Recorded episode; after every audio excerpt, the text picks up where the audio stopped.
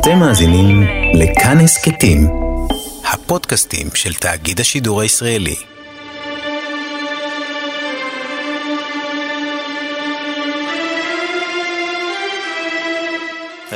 חושב לאט אוקיי אני מרגיע. מסדיר את הנשימה שוטף פנים אני מזיע. כל כך הרבה חופש כל כך הרבה משמעויות. למה תמיד נחנק כשמתבונן רואה רק טעויות? אבל אני מתלבט לאיזה כיוון אני אזרום.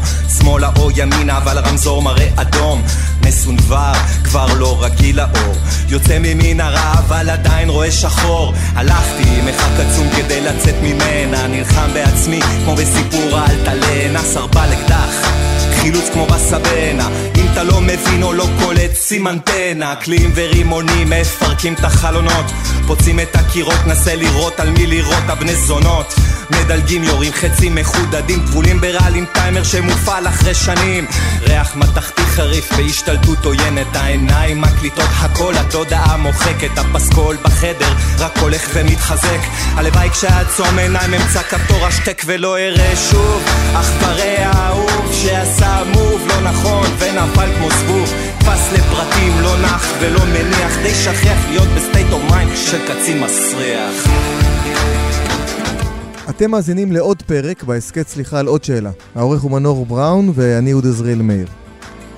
את השיר הזה שאתם שומעים ברקע כתב ירון נדל, בן 36 מתל אביב. הוא השתתף בתוכנית האחרונה של סליחה על השאלה, שבו ראיינו הלומי קרב.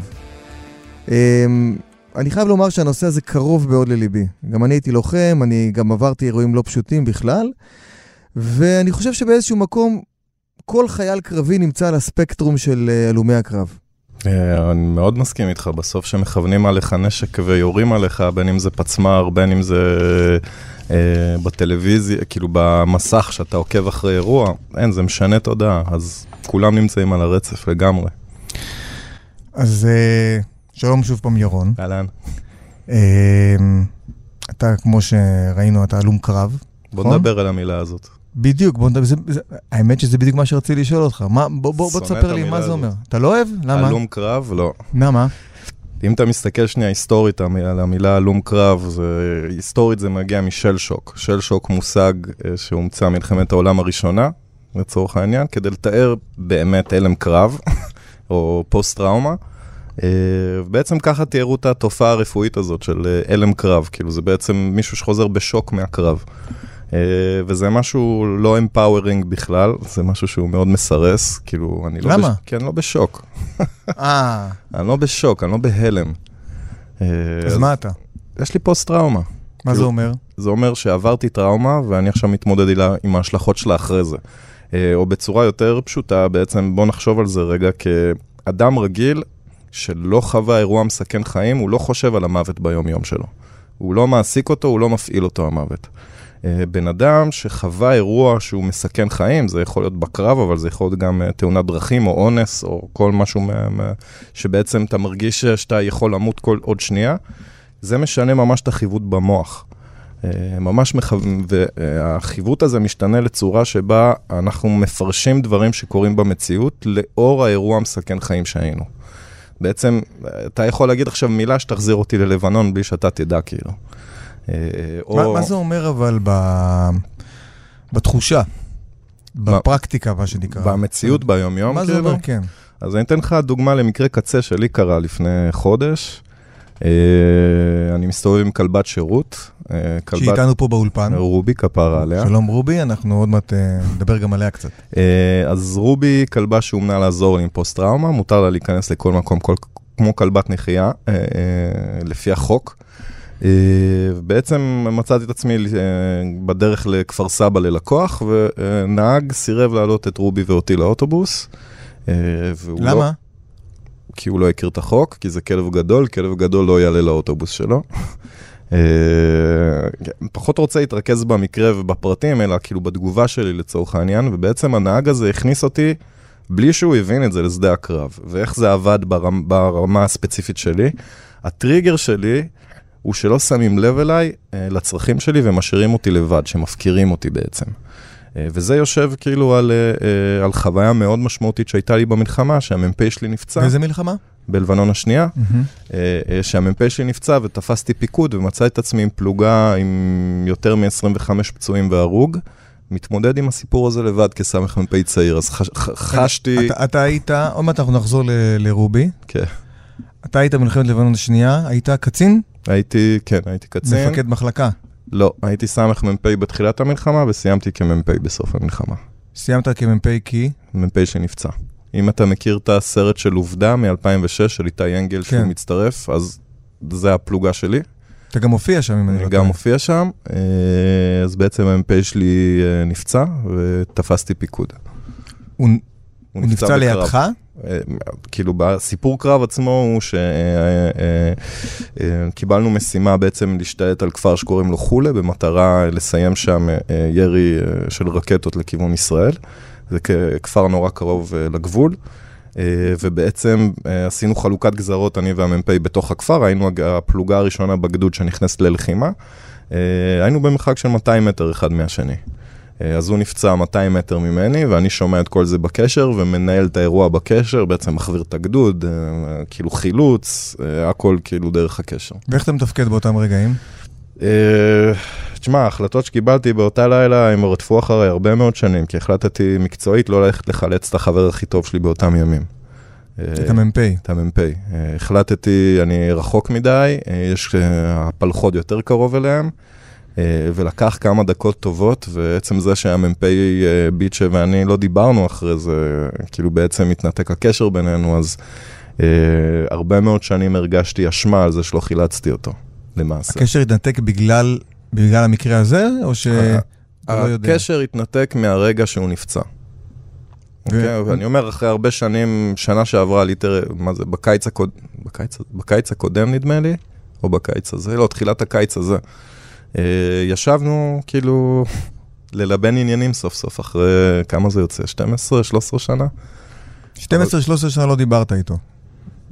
לא מעבר לשלום שלום שפוגשים אותו במעט כי לא יכולת, כי לא רצית. אני כי- להפך, אני כל הזמן רדפתי אחריו, להבין, דוד, איפה נעלמת? היינו חברים הכי טובים, כאילו, למה אתה לא עוזר לי? למה אני מתמודד עם השיט הזה לבד, כאילו, איפה אתה?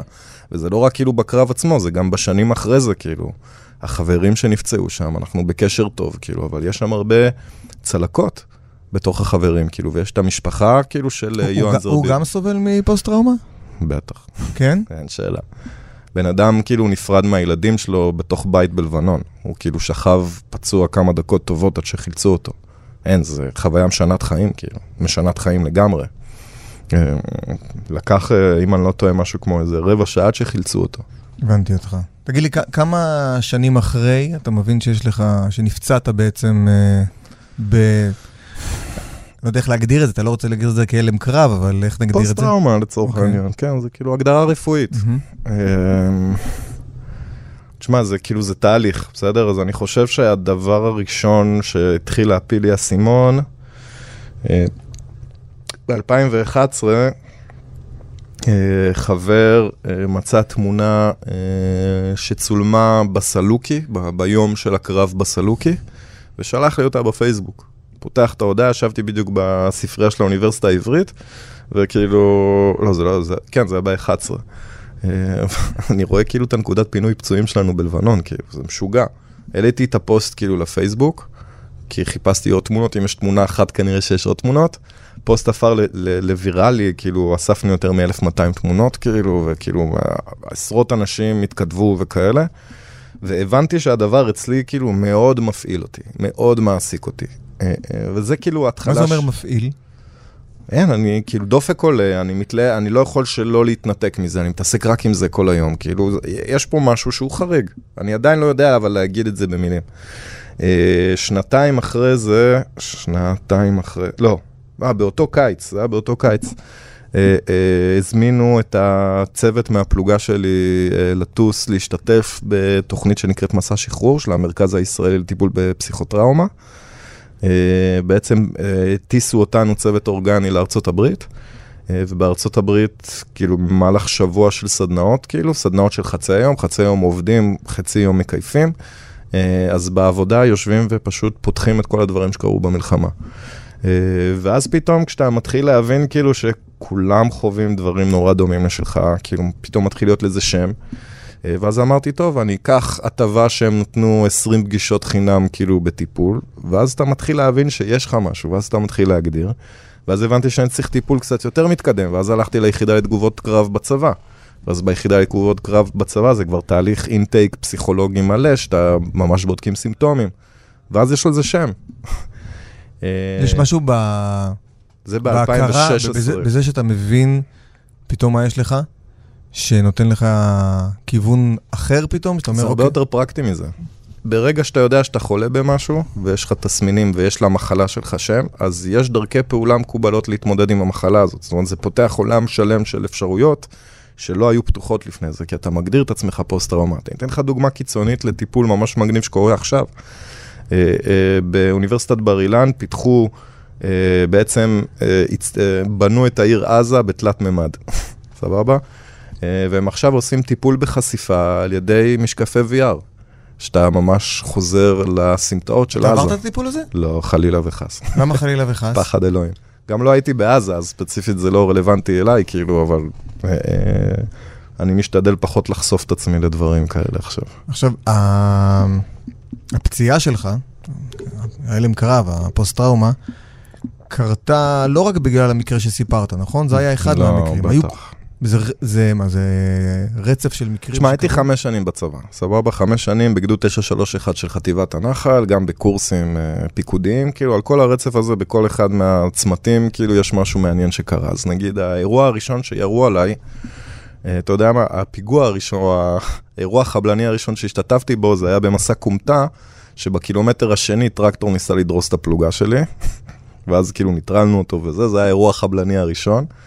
פעם ראשונה שירו עליי היה בנובמבר 2002, השתתפתי באירוע ציר המתפללים.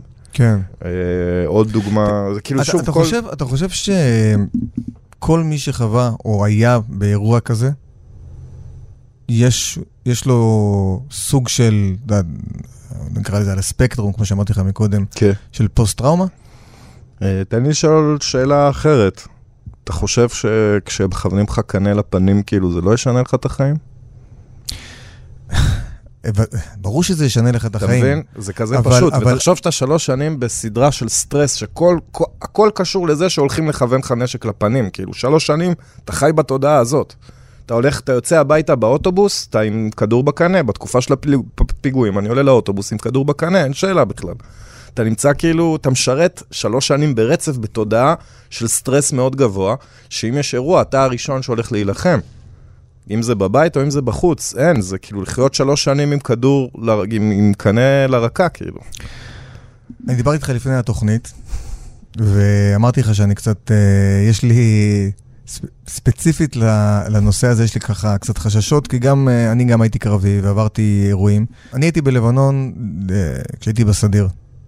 היינו באיזה מערב, התחילו ליפול פצמ"רים, ועל המוצב אנחנו היינו רחוקים כמה קילומטרים משם, ופתאום הפצמ"רים אה, הולכים ומתקרבים, ומתקרבים ומתקרבים, וכולם כזה מסתכלים אחד על השני ולא מבינים מה קורה. ואז זה מתקרב, זה מתקרב, השריקות והכל, ופתאום פצמ"ר אה, נופל לנו מטר וחצי מהעמדה. פחד ש... שאני... לא- אי אפשר להסביר אותו. אתה בטוח שזהו. המשפט הראשון שעולה לי בראש, לא בראש, שיוצא ממני זה ארז, ארז היה המפקד שלי, ארז בוא נפרוק מהעמדה, בוא נפרוק מהעמדה, בוא נפרוק מהעמדה, ככה. ואז הוא צועק עליי, תסתום את הפה! תסתום את הפה, אנחנו לא פורקים מהעמדה, טה-טה-טה-טה. ככה נשארנו, ואז 12 שעות אנחנו נשארים. ואני זוכר את עצמי, אני זוכר שיש שקט מטורף, ופתאום אני שומע רעש. שומע כזה צ'ק צ'ק צ'ק צ'ק צ'ק צ'ק צ'ק, ואני מסתכל, אני לא מבין מאיפה הרעש. לא מבין, לא מבין כמה, איזה עשר דקות. פתאום אני קולט את השיניים שלי. אני קולט שהשיניים שלי צ'ק צ'ק צ'ק צ'ק צ'ק צ'ק צ'ק צ'ק ככה, אני לא מצליח לעצור, ואני ממש תופס את עצמי עם, ה... עם הידיים, ש... כי זה פדיחה. זה פדיחה שיראו שאתה מפחד. ממש פדיחה. אני, כל מה שחשבתי עליו באותו רגע, שזה פדיחה שאני מפחד, כי רק אני מפחד, מן הסתם. כולם גיבורים. ואז אני בסוף. מסתכל על כולם, ופתאום אני רואה את חברים שלי הכי גיבורים, הכי גברים, אתה רואה את כולם קפוצים, לא זזים, היינו שם 12 שעות. ומאז אותו מקרה, במשך המון המון המון המון זמן, כל דלת שנסגרת אני קופץ. אה, רעשים מטריפים אותי. ואני לא חושב שאני אני לא יודע, נגיד, הנה, אני, אני מקרה. אני בא אליך, אני מספר לך את הסיפור הזה.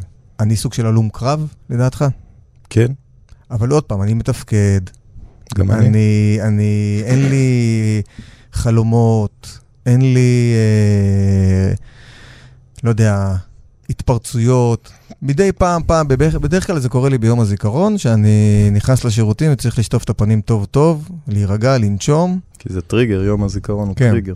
כן. טריגר מאוד מאוד אבל חזק. אף, אף, אחד, אף אחד לא נהרג לידינו באותו מקרה. כולם היו בסכנת חיים לידך. כן, חד משמעית. חוויה צבאית נורא נותנת פרופורציות. אה, כאילו ללחץ בעבודה, וכאילו הדוגמה, המשפט שאני אומר, וזה יתחבר רגע למה שאתה סיפרת עכשיו, זה לא נופלים פה פצמ"רים. אין לחץ. לא נופלים פה פצמ"רים, כי כשנופלים פצמ"רים, אז אתה מרגיש שנופלים פצמ"רים. השיניים מתחילים לחרוק אחרי זה, ואתה מתכנס בתוך עצמך. זה חוויה שהיא נוראית, זה חוויה של חוסר אונים להיות בגשם פצמ"רים. לא רק זה, גם הדרך פעולה היחידה, שצי... הכלי היחיד שנתנו לך אה, אה, כדי לצאת מהסיטואציה הזאת זה לפרוק מהעמדה, והכלי הזה נלקח ממך על ידי בדיוק. המפקד. זה חוסר אונים נוראי. חוסר אונים, ואתה גם אומר, הדבר שהעסיק אותי שנים, זה לא הפחד ש- שהלכתי למות. זה, זה בגלל זה אני לא מבין, זה, זה ה... פדיחה? הפדיחה. מה אתה צועק בוא נפרוק מהעמדה? מה, אתה פחדן? לא, מה, אתה אתה בן אדם. אפס? לא, אתה לא. וזה התחושה, אתה יודע, שכאילו, זה מה שהלך איתי. אני, אני רוצה לשאול אותך בתור אחד שכן, אה, שני, עוד פעם, שנינו עברנו דברים לא פשוטים, אתה כנראה יותר. אתה חושב זה שיש... לא עניין של יותר, אני פשוט קיבלתי את זה אחרת ממך. כן. אני לא חושב, כאילו, תשמע, זה... האירועים כל כך מורכבים, וכאילו, שוב, היית שלוש שנים לפחות בצבא, כאילו. שלוש שנים, מספיק. אחרי זה גם הייתי בלבנון השנייה בתור ודאי, מילואימניק, ודאי, כן, בבקשה, זה לא נגמר כן. אף זה פעם. לא נגמר אף פעם, וכל פעם שיש משהו בחדשות, אתה בחרדות, וואי, יגייסו אותי עכשיו, יגייסו אותי, יגייסו אותי, יגייסו אותי, מה יקרה, מה יקרה, מה אז יקרה, אתה מה מבין. שהחוויה שלי לא חמורה יותר משלך, היא פשוט שונה משלך. זה הכל. היא פשוט שונה. אני חוויתי את זה שונה בגלל הרקע האישי שלי, הרקע הפסיכולוגי שלי כנראה, זה השפיע עליי בצורה, או אפילו הביולוגי שלי, זה השפיע באיזושהי צורה. אה, ויכול להיות שאתה כאילו, פשוט היה לך מנגנונים יותר בריאים כאילו להתמודד עם, עם הטראומה הזאת. אבל הנה, אתה בעצמך אומר שזה השפיע עליך. זאת אומרת, כאילו, שוב, לא כי, צריך... כי אני אגיד לך למה, כי אני, מבחינתי שאומרים לי, שוב פעם, אני אומר הלום קרב, תן לי... לת- מבחינתי זה בן אדם שלא מתפקד, או, או, ש, או שהוא חצי, אתה הוא צודק. חצי חי, חצי מת אתה כזה. צודק, יש בעיה גדולה עם המינוח הזה, ונגיד העבודה שלנו ברסיסים, כאילו בפרויקט רסיסים, אה, אה, הייתה לנסות ולייצר, היא עדיין לנסות ולייצר קטגוריה שהיא תרבותית לתופעה הזאת ולא אה, אה, אה, רפואית. פוסט-טראומה שם אותך במקום שאתה דפוק, נכון? אתה צריך ללכת למוסך שיתקנו אותך, נכון? אתה צריך ללכת כן. לרופא שייתנו לך תרופות. קנאביס, לא יודע מה, נכון? וזה נורא מרתיע, אני בכלל לא רוצה להיקרא פוסט-טראומטי, עזוב, אני נורמלי, כמו שאמרת, אני מתפקד, זה, זה לא סיפור, זה, זה לא מניע אותך למקום בריא בהכרח, נכון? לפ... אלא אם המצב שלך מספיק גרוע, ואז כאילו לצורך העניין זה כן עוזר לך. אה, אה, אז העבודה שלנו ברסיסים הייתה להגיד, הבעיה היא אחרת, הבעיה היא שבישראל כולנו... רסיסים רק, כי לא חושב שאמרנו את זה, זו Mm. עמותה שאתה הקמת, נכון? עמותה שהייתי שותף בהקמה שלה, כן, שהיא? אה, שהמטרה שלה היא לייצר מרחבים ציבוריים לשיתוף חוויות קרב ולחימה. אה, הדבר המרכזי שעמותת רסיסים עושה היום זה טקסים ביום הזיכרון, אה, שזה גם מתחבר כאילו למה שאמרת לפני זה, בעצם יום הזיכרון הוא טריגר לאומי משוגע. שאין- מדינה בפוסט-טראומה. אה, אבל ביום הזיכרון זה יום שנורא מפעיל אנשים. במיוחד כי זה יום שלא נותן לגיטימציה לחיים, יש רק לגיטימציה למתים. זה יום שבו אם אתה חי, אז אתה סוג ב', ואתה סובל מאוד באותו יום. אז ההסתכלות שלנו היא כזאת, בעצם הבעיה היא שבישראל כולנו חווינו קרב, בצורה כזאת או אחרת. בין אם היית לוחם, אני מניח שגם אה, ההורים שלך חוו את הקרב שאתה היית בו, אה, אה, אה, אבל כולנו עברנו את הדבר הזה וזה משפיע עלינו בצורה עמוקה. אפשר לראות את זה בצורה פשוטה, אתה יודע, על, החיי, על החיים הציבוריים שלנו, כן, המקום של הצבא בחיים הציבוריים שלנו. הנה, עכשיו אנחנו רואים את כל הפוליטיקאים אה, משתמשים בפחד הזה של האויב כדי, כאילו, זה, זה מפעיל אותנו, זה נמצא במקום הכי בסיסי באישיות ובזהות הלאומית שלנו. בעצם הטיעון הוא שאם אנחנו לא נדבר על החוויות האלה ונייצר שפה משותפת מסביב לחוויות האלה, אה, אה, אז היכולת להתרפא ולצמוח מהמקום הזה הוא הרבה יותר נמוך. ולכן ההסתכלות שלנו היא, בוא לא נדבר על הקטגוריה הרפואית שנקראת פוסט-טראומה או הלם קרב, אפילו שזה יותר חמור בעיניי כביטוי, אלא בוא נדבר על מי חווה קרב. חווית קרב, מה חווית בקרב? הרבה יותר פשוט, כאילו, לצורך העניין. אין פה עניין של סימפטומים, אלא אם חווית קרב, כדאי שתדבר על זה ותוציא את זה באיזושהי צורה. מסכים איתך כל כך. בצורה פשוטה, תכתוב, תפיק שיר, אה, אה, תכתוב ספר, דבר עם ה... אני כתבתי מחזה בעקבות הדבר הזה. אוקיי, כאילו, כאילו קטעים מהמחזה, כן. מסקרן אותי מאוד לשמוע, כאילו, כן. מה, זה היה, איך היה תהליך הכתיבה, כאילו, אז, אז זאת? זה, זה כתבתי בכלל מחזה שעוסק ב, בגבריות, במילואים וכאלה. למה בגבריות? סליחה, אני חייב להתפרץ, למה למה? גבריות? כי התביישת בגבריות שלך, פחדת. אתה חייב להתעסק בשאלה הזאת, האם אני גבר או לא, ומה זה גבר בכלל. זה הכל מתקשר, הכל מתחבר, כאילו. זה ממש, כאילו, טיפולי, מה שעשית. זה, זה היה מחזה קומי, חוץ מסצנה אחת, מה שעכשיו סיפרתי לך, שהכנסתי אותה, שזה היה הקטע היחיד שלא היה קומי. אה, אני לא חשבתי על זה ככה, אני בכלל חשבתי שזה קשור לזה שאני נשוי, אז אני מתחיל לחשוב על גבריות. לא יודע, הבושה היא, למקום ה- אחר. כאילו, תשמע, בושה ומצפון ופחד זה שלושה דברים שהורגים פוסט-טראומטיים. כאילו, הדיון עם עצמך שניהלת על הבושה, כאילו, שאתה פוחד, זה מהדהד אצל כל מי שחווה קרב בצורה כזאת או אחרת. אני, המקור של הבושה שלי היה חבר טוב אה, בקרב בסלוקי בלבנון השנייה, חצה צומת. אה, אה, אני ראיתי את הצרור ממש חוצה לו את הרגליים וואי. כאילו, וקפאתי, לא יכולתי לקפוץ, לחלץ אותו. התביישתי בזה שנים, כמו שאתה אמרת, אני לא כן. סיפרתי שקפאתי. רק סיפרתי שראיתי את סוויסה נופל, ואז אילוז, האדיר הזה, קפץ וחילץ אותו, אילוז קיבל על זה צל"ש. אבל לא אמרתי שאני, כאילו, הברך שלי ננעלה, אני ממש זוכר, זה היה שנייה, אבל זה כמו עשר דקות של שקט כזה, שכל הברך ננעלת, וזה, בטח. התביישתי בזה. אתה חושב, אם עכשיו היו נותנים לך אה, תפקיד חדש בצבא, ואומרים לך, בוא תסביר לנו אם יש דרך, אה, או תיתן לנו דרך שיכולה למנוע או לצמצם אה, הלומי קרב. זאת אומרת, איזה דברים, אם Mhm. יש בכלל לדעתך, שהיו אפשר בטירונות או במסלול או בכל דבר אחר, להכין אחרי. בן אדם שאם הוא יגיע לסיטואציה מסוימת, אז לפחות מנענו מחלק מהאנשים להיות הלומי קרב. יש אה, דבר כזה, לדעתך? כן, יש, יש היום תוכניות, אה, אני לא זוכר איך קוראים לתוכנית הזאת, אבל יש ממש פרוטוקול שאם חבר שלך קופא תחת אש, מה הדברים שאתה עושה? אתה צריך לבקש ממנו עזרה, אתה צריך לתת לו משמעות, אתה צריך להגיד לו, עכשיו אני צריך אותך, לצורך העניין. יש אימון כזה, אבל אני חושב שזה לא הבעיה המרכזית. הבעיה המרכזית היא לא בזמן השירות. הבעיה המרכזית היא מהרגע שאתה משתחרר. הייתי במלחמה, סבבה, היה לי פלוגה של 120 איש, יותר מ-25 פצועים והרוג בפלוגה. איך השתחררתי? high five, אחי, תודה רבה, להתראות. כן. אתה מבין? תחתום פה, פה ולך. ולך. אין פה, ש... כאילו, שנייה רגע, שנייה רגע. אה, אנחנו צריכים לקדם בצורה מהותית ודחופה תהליך שחרור מהצבא.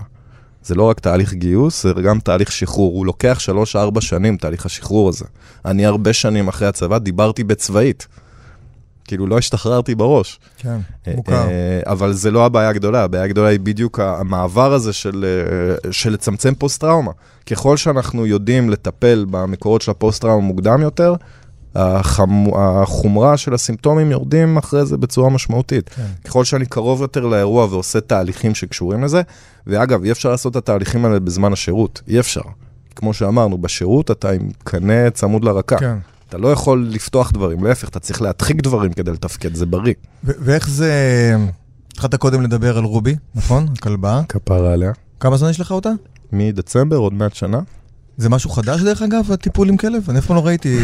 אה, אני אגיד... מה, זה- אומר- כלב שמטפל אה, אז? בעולם זה משהו שהוא לא חדש, 20-25 שנה יש על זה כבר מחקרים וכאלה. בארץ יש מאמנים פרטיים שעושים את זה, אבל מה ששונה עם רובי, שהשנה אה, המרכז לכלבי נחייה בבית עובד, שזה המרכז הגדול בארץ לכלבי נחייה, בעצם פתח בפיילוט של אימון כלבי שירות לפוסט-טראומטיים, אה, במטרה ממש להפיץ את זה כמו עם הכלבי נחייה, כאילו להיות הגוף שמספק ביחד עם משרד הביטחון וגורמים מה, אם אתה טיפוליים. חווה נגיד אה, כרגע איזה משהו מסוים, אז היא עוזרת לך? אה, אז, אז אני אגיד למה היא אומנה היא אוקיי, ספציפית. כן, כן. אה, אה, אז היא כלבת שירות, היא יכולה להיכנס לכל מקום כמו כלב נחייה, אה, ובעצם היא עוזרת לי לתפקד במספר דברים. אחד, כשיש לי סיוטים, היא מאירה אותי, שזה דבר משוגע, כאילו, זה משנה את החיים לגמרי.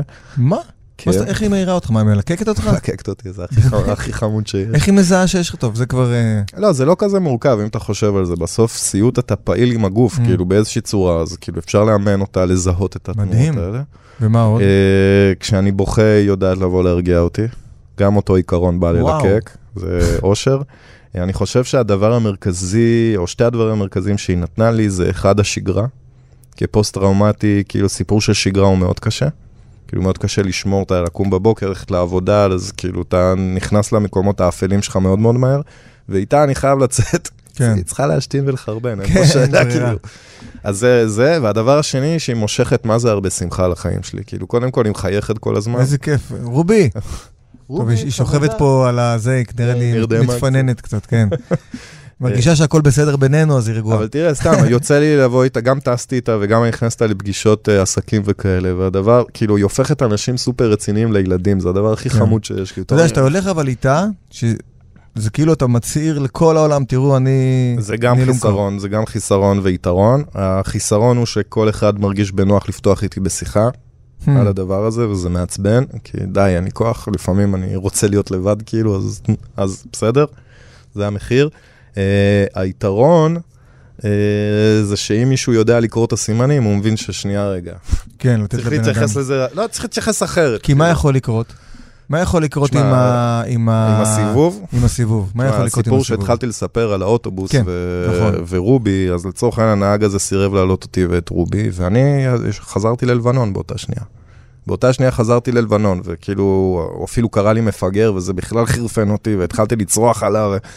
הוא היה אומר עוד מילה, הייתי מפרק אותו. קרב מגע, כאילו הייתי נותן לו קאט, שיסוף, דקירה, לא זוכר איך אומרים את זה עם ה... כאילו, אבל זה היה, מוצ... זה היה יוצא ממני, וכאילו, כל הגוף שלי היה על, כאילו על 100 קמ"ש, אני כאילו, אתה יודע, מזיע ואתה רוט... כאילו, תוך כמה זמן הגע- מ-0 ל-100 הזה? לא יודע, 30 שניות, דקה, וואו. כאילו, זה... אתה יודע, אתה כאילו... ומה עצר אותך? אה, אני אגיד, הנהג באיזשהו שלב הבין שאני התחרפנתי, אז הוא שתק, פשוט ניסה לא להגיב לי, שזה היה חכם מצידו, וגם האנשים בסביבה כאילו הבינו שיש פה עניין. אה, הגיע שוטר גם באיזשהו שלב, שהוא גם היה על הכיפאק, חייב להגיד. פגעת פעם במישהו? לא. פיזית? לא, עדיין לא. וגם שלא יקרה. והיית אה, קר- אבל- היית קרוב לדבר כזה? אני, אני לא חושב שזה ה... זה קל, כאילו זה קל, זה... זה לא חשוב, אני אגיד למה, כי okay. אני אוקיי. חושב שיש סוג פגיעה הרבה יותר חמור שפוסט-טראומטיים ואני יודע לעשות, שזה פגיעות רגשיות.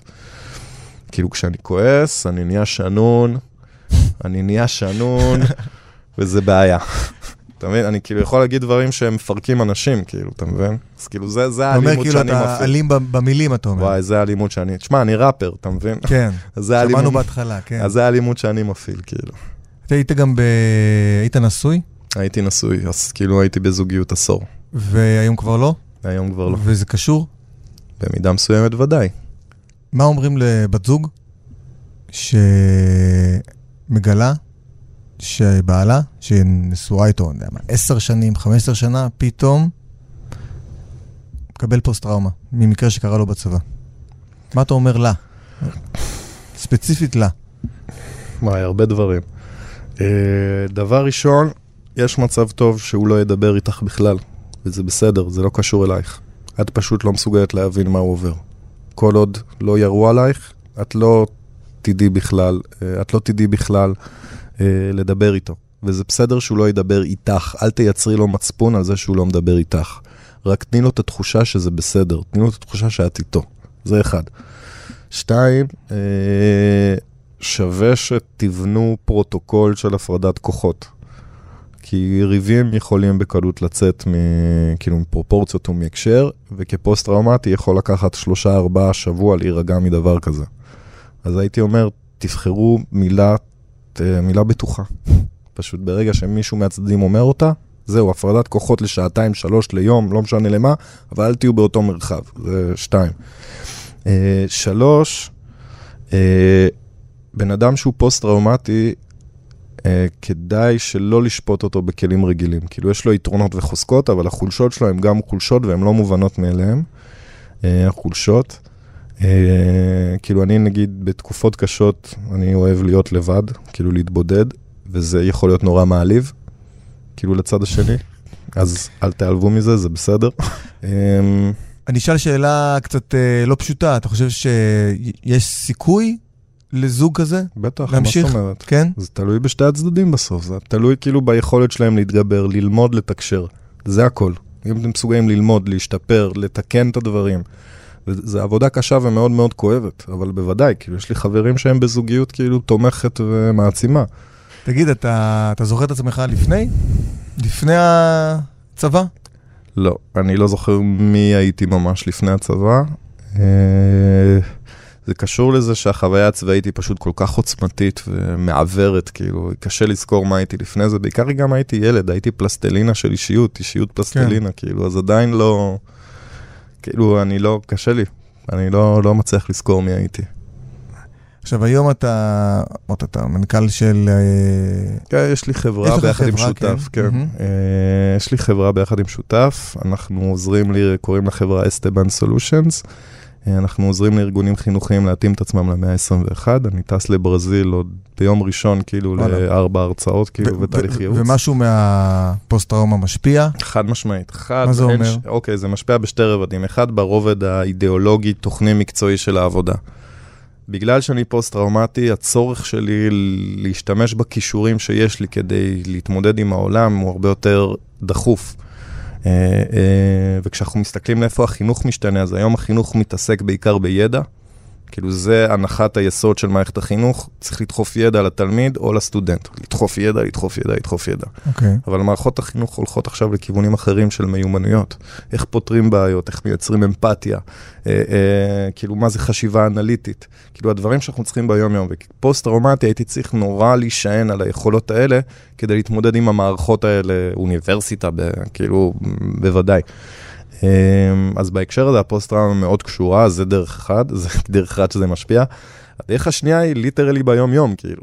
זהו, אתה אומר, אתה טס, טיסות, אני חושב שטיסות זה גם יכול להיות מקום קצת של חרדות, שיכול להביא אותך כאילו, למקומות, או... לי זה, אותי זה לא מפעיל, לא אוקיי. אה, אבל לצורך העניין, כאילו, אני, סתם דוגמה, היה לי לקוח שאיחר בתשלום, כאילו, והתחרפנתי עליו. מה זה אומר התחרפנת עליו? אה, עצרתי את הפרויקט, כאילו הגבתי שלא בפרופורציה לסיטואציה, זה בסדר, הוא מאחר בתשלום, כאילו, הוא לא יורה עליך. מה, נכנסת בו, יענו צעקות, נכנסתי בו, וזה, לא, לא בצעקות, אבל במילים העוקצניות, כן. כאילו, ממש. חצי רעל, כמו שאמרת. ממש חצי רעל, ממש חצים, כאילו. ואיך הוא הגיב? בסדר, אחרי זה ישבנו, נרגענו, גם ידע, וזה כאילו חבר סך הכל, ברור, חבר. האמת היא, אתה חושב ש... דיברת קודם על ההשוואה בין ישראל הברית, אני חושב שפה... אולי אחד ההבדלים שפה כן מכילים וכן מבינים שיש פה אנשים מול קרב ומתייחסים לא, אליהם אחר, לא מבינים? חולק עליך לגמרי. באמת? לא. לא. כי זה משהו שהוא מאוד בשיח. בסדר. זאת אומרת, יודעים שיש, אנחנו כבר לא בשנות ה-60-70. אתן לך שתי דוגמאות. אה, אחד, לפני שנה וחצי פיטרו אותי מהעבודה, כשהבוס אומר לי בישיבה, כאילו, מול אנשים, וחוזר על זה אחרי זה בארבע עיניים, שהפוסט-טראומה שלך לא תיכנס למקום העבודה. כן, בעצם הוא אמר, אתה מתפקד. מי אמר לך את זה? הבוס. פיטר אותי אחרי זה. סבבה, בעקבות הסיפור הזה. נכנסתי לתקופה קשה, כאילו, עם סימפטומים. אז זה נגיד דוגמה אחת, בסדר? אני אגיד גם, הבוס הזה, יש לו אחיין שהוא פוסט-טראומטי. סבבה, זה, זה לא כן. רחוק ממנו. אל תכניס את הפוסט-טראומה לעבודה, זה היה המשפט שלו? זה היה המשפט, זה הציטוט.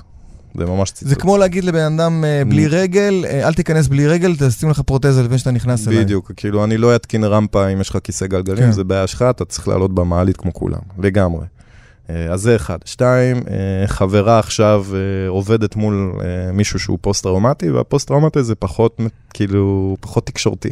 עכשיו, במקרה אני מכיר אותו, אז אני גם יודע מה עובר עליו, והיא פשוט לא מבינה למה הוא לא עונה לה, והיא לוקחת את זה כחוסר מקצועיות. עכשיו, במקרה אני יודע מה עובר עליו, אז זה לגמרי לא, הוא אחד האנשים המקצוענים כשהוא מתפקד. כן. אה, אז כאילו... זה מעניין מה שאתה אומר, כי היה לי איזו תחושה שדווקא... לא, ממש לא. מבינים פה את הדבר הזה. לא, מבינים את זה ברמת הקוריוז, לא ברמת ה... בשטח. תשמע, עזוב, אני עולה, דוגמה לנהג הזה, בן אדם עולה עם כלב נחייה, אומר לך, אני פוסט-טראומטי, כאילו. אה, אתה אמרת לו שאתה פוסט-טראומטי? הוא הסביר למה אתה צריך, כאילו, למה זה עוזר לך, צריך להסביר לו את כל הסיפור הזה, בעצבים, כאילו, כי זה כבר נהיה מעצבן, אבל... בעצם אפשר, כל התנהגות שלך שהיא, נקרא לזה, טיפה חורגת, זה הכל קשור בסופו של דבר לפוסט-טראומה? לא, זה לא הכל קשור, אבל אנחנו, הפוסט-טראומטיים, לא יודעים להפריד בין מה קשור למה לא קשור. זה העניין. כאילו, אנחנו פשוט לא יודעים להפריד. אז לפעמים אני מתעצבן כי אני מתעצבן, ולפעמים זה טריגר. אני יכול להגיד במקרה של האוטובוס, זה חד משמעית היה טריגר. כן, פה זה... אה, וגם עם הלקוח הזה שאיחר בתשלום, היה, זה היה טריגר בשבילי. אה, אה, אבל כאילו לא, זה, בגלל זה אמרתי כששאלת אותי האם זה שהזוגיות שלנו נגמרה כאילו קשור לפוסט-טראומה, אז עניתי לך שחלקית בוודאי, אבל חלקית ממש לא. כאילו, יש את הסיבות של כל זוגיות, כאילו, ברור, ברור, ברור, העניין. זה ברור. אה, אבל אין ספק שזה היה כלי, מר- כאילו, זה היה דבר מרכזי במערכת יחסים. תקשיב, אני... אנחנו צריכים, אנחנו צריכים לסיים, אנחנו נמשיך לדבר אחרי, נראה לי.